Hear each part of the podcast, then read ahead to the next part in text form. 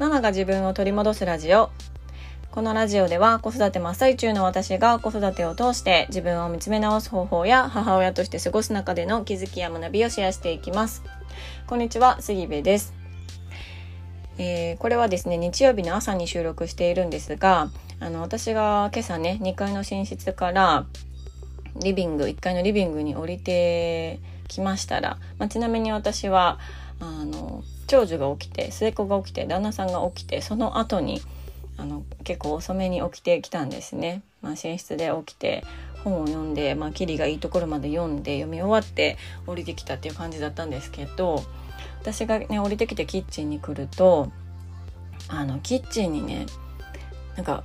茶色いものがドゥワーってこぼれてたんですよキッチンのあのなんていうんですか台のところあの野菜とか切るところ、まあ、なんならあの我が家 IH なんですけどそのコンロの周りにその茶色いのがブワーってこうこぼれていてえこれ何？ってなったんですね。でも色的に私お茶かなと思ってたからお茶こぼれてるわ。なんでこんなとこにお茶こぼれてんのと思って。っていうかもう3人起きてるのになんで誰も気づかへんの？なんで誰も吹かへんの？とか思ってたんです。え何これ？ってなったらよく見たらねお茶じゃなくて蜂蜜だったんですよ。もう最悪もうドロドロもうベッタベタほんまに。で何が一番最悪ってその IH とその野菜切るところの台のこう隙間にその蜂蜜がね入り込んでしまっていてでなんかよくそこの隙間にゴミとかたまるからねそこの隙間こうなんかこういい感じで埋めなあかんなって思ってたんですよ。でインスタとかでもその IH の縁にねこうピーってこう何ですか貼るテープみたいなのとかを、まあ、調べたりしながらも結局面倒くさくてそれやってなかったんですけどそしたらねその隙間に蜂蜜が入り込んでしまっていてであれどれぐらい蜂蜜あれど結構な量もうね買ったばっかりの蜂蜜のあのボトル半分ぐらいが流れてて。ほんまに信じれんもうどうやったらあんなことになるんと思って、はい、朝からねベッタベタの蜂蜜をあのキッチンペーパーになんか水含んで拭いてはでもそれでも取れへんからもう一回拭いてみたいなのをすっごいあのプンスカしながらね掃除しておりました。うん、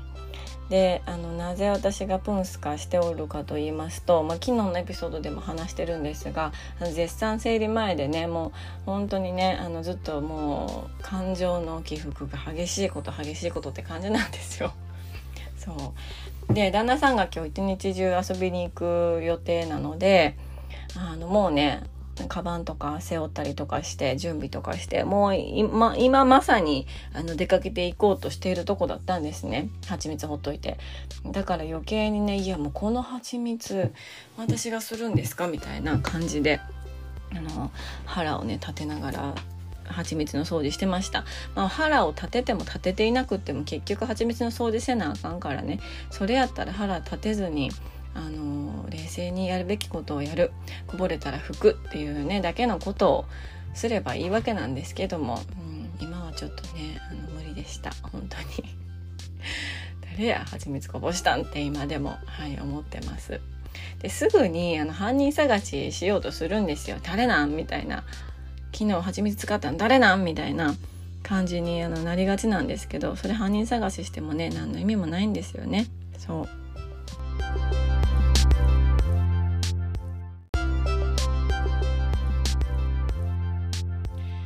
はい。ということで、今日のテーマなんですが、今日のテーマは、助けてほしいんじゃなくって、一緒に戦いたいというテーマでお話をしようと思います。えー、これはですね、あの、先日、子供たちと一緒に見に行ったバズ・ライトイヤーの映画の中で出てきたセリフなんですね。でまだ見られてない方もいらっしゃると思うので、まあ、ちょっとネタバレにはしたくないなとは思うんですがこのセリフっていうのはバズと一緒にあの戦おうとしていたというかバズの新しい仲間みたいな感じかな。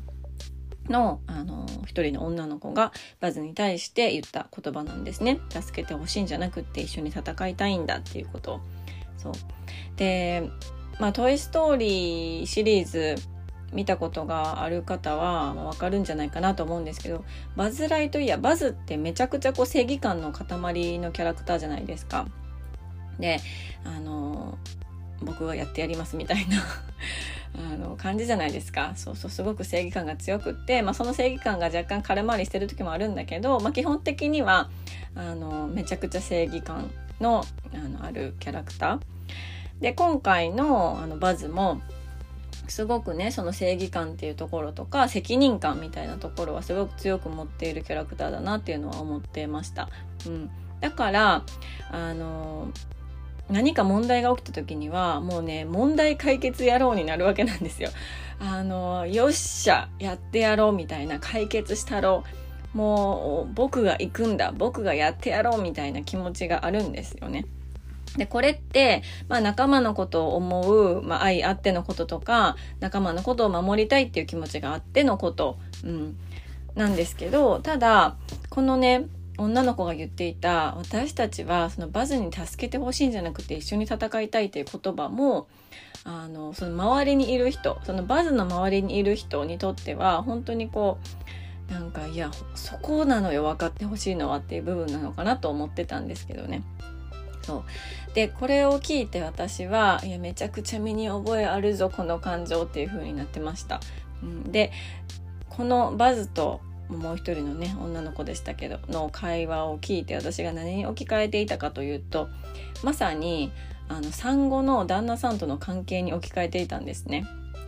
で私はですねあの、まあ、特にお兄ちゃんお姉ちゃんがちっちゃい時1人目2人目を産んですぐの時なんてもう右も左もわからない子育ての知識もないそしてママ友もいないで友達はみんなねあの新卒で働き始めてバリバリ仕事をしている誰にこの気持ちを話せばいいのかわからないどうしたらいいのかわからない寂しい孤独だそして育児書を読んでもその通りに子供たちを育たないなんだこれはみたいな状態だったんですね。ですごいもう暴れ回っていましてもう家でもね、まあ、旦那さんにああだこうだと言ってたわけなんです。で旦那さんも仕事が忙しかったからそんな私のねああだこうだ転げ回ってるところにはこう付き合いきれない時も多くってでととにかく私が一人で転げ回ってるみたいな。うん、もう怒ったり泣いたりわめいたりとかしてね とにかく転げ回ってるっていう状態だったんですよね。でそういう時によく旦那さんはあの私が何かこう問題があると、うん、なった時にそれをどうにかこうにか解決しようとその解決案っていうのをポンってこう言ってくれたり、まあ、LINE だったら URL ポンって送ってくれたりしてたわけなんですね。うん、で、これはきっとこのバズみたいに、あ、問題が起きたからそれを解決してあげたいっていう解決っていうところに重きを置いていたから、そのね、正論とか正解的なものとか、まあそれが書いてある、あの、言われるとか送ってきてくれてたんですよ。でも、私は、その助けてほしい、解決してほしいんじゃなくて、一緒に戦いたいだけだったんですよね。一緒に子育てのの大変さを分かち合いたい一緒にこの子育てを乗り越えたい乗り切りたいっていう気持ちがあったんですね。うん、だからあの最悪解決しなくてもよかったのかもしれないんですよ。でねあの問題はここの気持ち解決してやりたいという旦那さんの気持ちと解決はしてくれなくていいからとにかく一緒に協力してほしい一緒に戦いたいっていうここの気持ちってお互いに悪気があって持ってるわけではなくってなんやったらめちゃくちゃこう愛を持ってその思いを持ってるわけですよお互いにね。だけどここがすれ違ってるからお互い相手にボール投げまくってるんだけど全部外れてるっていう全部違う方向にお互いが投げてるっていう感じ。うん、でどんどんどんどん違う方向に投げてるからお互いに腹立ってくるわけですよ。もうこっちはお前のためを思って何か解決法ないかと思っていろんなアドバイスをしたりとかいろんなねなんかネットの情報を探してきたりとかして送るのに送っても送ってもそれに対して何やったら文句言ってくるやないかなんなんやもう知らんわそれやったら自分で一人でやれっていう感じになってくるわけなんですね旦那さんは。で私はいやいやそんなあのなんか正論っぽいこととか今いらんしあの URL とか送っていらんしもうそれ私読んでますしもうその URL ね読みすぎてもうそのページの文字なんか紫色とかになってますしみたいな声わかるかなそんなもんこっちは全部読んでるんです。読んでるやってるやろうとしてる。でもできない。でもうまいこといかん。でもなんかもう息子がどうにもこうにも手が出る。もう無理ってなってる状態だから泣きついてる。うん、だからねなんかもうそれいらん。とにかくあそうやったかそうやったかもうね大変やったなって言ってそこにいて話を聞くだけでいいんやってずっと思ってたわけなんです、うん、そんな子育てにももうねなんか全然関わってないくせにそんなポンポン URL 送ってきたりとかそんなネットで無料で転がってるような情報をなんか送っててなんか満足するなみたいな 子育てしてる気になるなみたいな感じですっごいお互いにねイライラしてたんですよ。最初は2人とも良かれと思ってやってることなのにそこに差が生じてしまってるからどんどんどんどん投げるボールがずれていってるでずれていってるからお互いに受け取れなさすぎてイライラしてくる。でイライラするからわざわざ相手を傷つけるような言葉を使って攻撃するっていうもう本当に最悪なループですよね。そうただねあのこういう状況に自分がいるんだなってことにも気づいてなかったんです当時の私は。うん、とにかく今の自分がどこにいるのか今の自分と旦那さんがどういう状況なのかっていうことを全く認識できていなくって知らなかったんですよね。でこんなにあの言語化できるところまでも理解できていなかった。うん、だからなんでなんなんでなんなんで分かってくれへんのなんで分かってくれへんのって言ってどんどんどんどんこう夫婦の溝がねなんかこう広がっていったんだなっていうことをあのバズ・ライトイヤー見てる時にね 何をちゃんと映画見ろよって感じなんですけど、うん、そんなことを思ってましただからあのこのバズで例えるとすごい分かりやすくってバズはねみんなのためを思ってみんなを助けたくって一人でねあの頑張ろうとしてるわけなんですよ。うん、良かれと思って。だけどバズのあの近くにいる仲間たちは違う違うバズ違うみたいな。バズが一人で頑張らなくてもいいしバズに助けてほしいんじゃなくって私たちは一緒に戦いたいっていう気持ち、うん、だからそこの気持ちってお互いになんかねあのそこが当たり前やろってそんなん言わなくてもわかるやろっていうような内容だったりするからなかなかそこのすり合わせってあのできないんですけど、うん、でもそこの一番最初のスタートラインのの立ち位置というかスタートラインがずれているとどんどんどんどん話がずれていってしまうしもう折り紙のね最初の三角もずれたらつるとかほんまにぐちゃぐちゃになりますから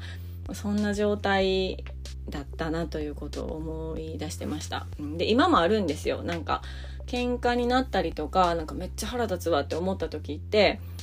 今の表面的に出てきている問題が本質的な問題なんじゃなくってもっともっとそこよりも前の段階もう一折り目二折り目ぐらいでずれてるんですよね。うん、だからなんかあのどうしても表面的な喧嘩だったりとか日々のねなんかしょうもないことこんなしょうもないことで喧嘩したわみたいなところに着目してしまいやすいんですけどそこの一歩奥二歩奥三歩奥みたいなところを探っていくと、うん、ああの時こうしてほしかったのかなとか助けてほしいんじゃなくて一緒に戦いたかったんやなとか、うん、っていう風に気づいたりすることもあるんじゃないかなと、はい、思っております。はい。ということで、えー、今日はですね、あの、我が家の蜂蜜ベタベタの話からバズられたイヤーの話まで、いろいろなお話をしましたが、最後まで聞いていただきまして本当にありがとうございます。えー、ご意見ご感想あなたのエピソードなどがありましたら LINE の公式アカウントからメッセージをいただけましたら嬉しいです、えー、URL は概要欄に貼ってあります。あのー、ここでちょっと謝罪なんですけども大変申し訳ない謝罪なんですけどもあの LINE の公式アカウントをねちょっとパソコンから操作してみようと思いましてパソコンにこう移行させたわけなんです。そしたらですねあのメッセージの通知っていうのが来なくってスマホのように来なくってメッセージとかお友達登録とかスタンプとかたくさんいただいていたのにもかかわらずそれに気づかずにね私は過ごしておりました。本当に申し訳ない。もう本当に申し訳ないです。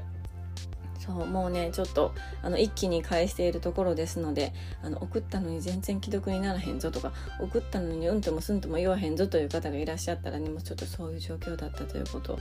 はいもう本当にやらかすんですねよくねこういう感じでねもう本当にネジが何個か抜けてるんですよねはいちょっと言い訳タイムでした本当に申し訳ないです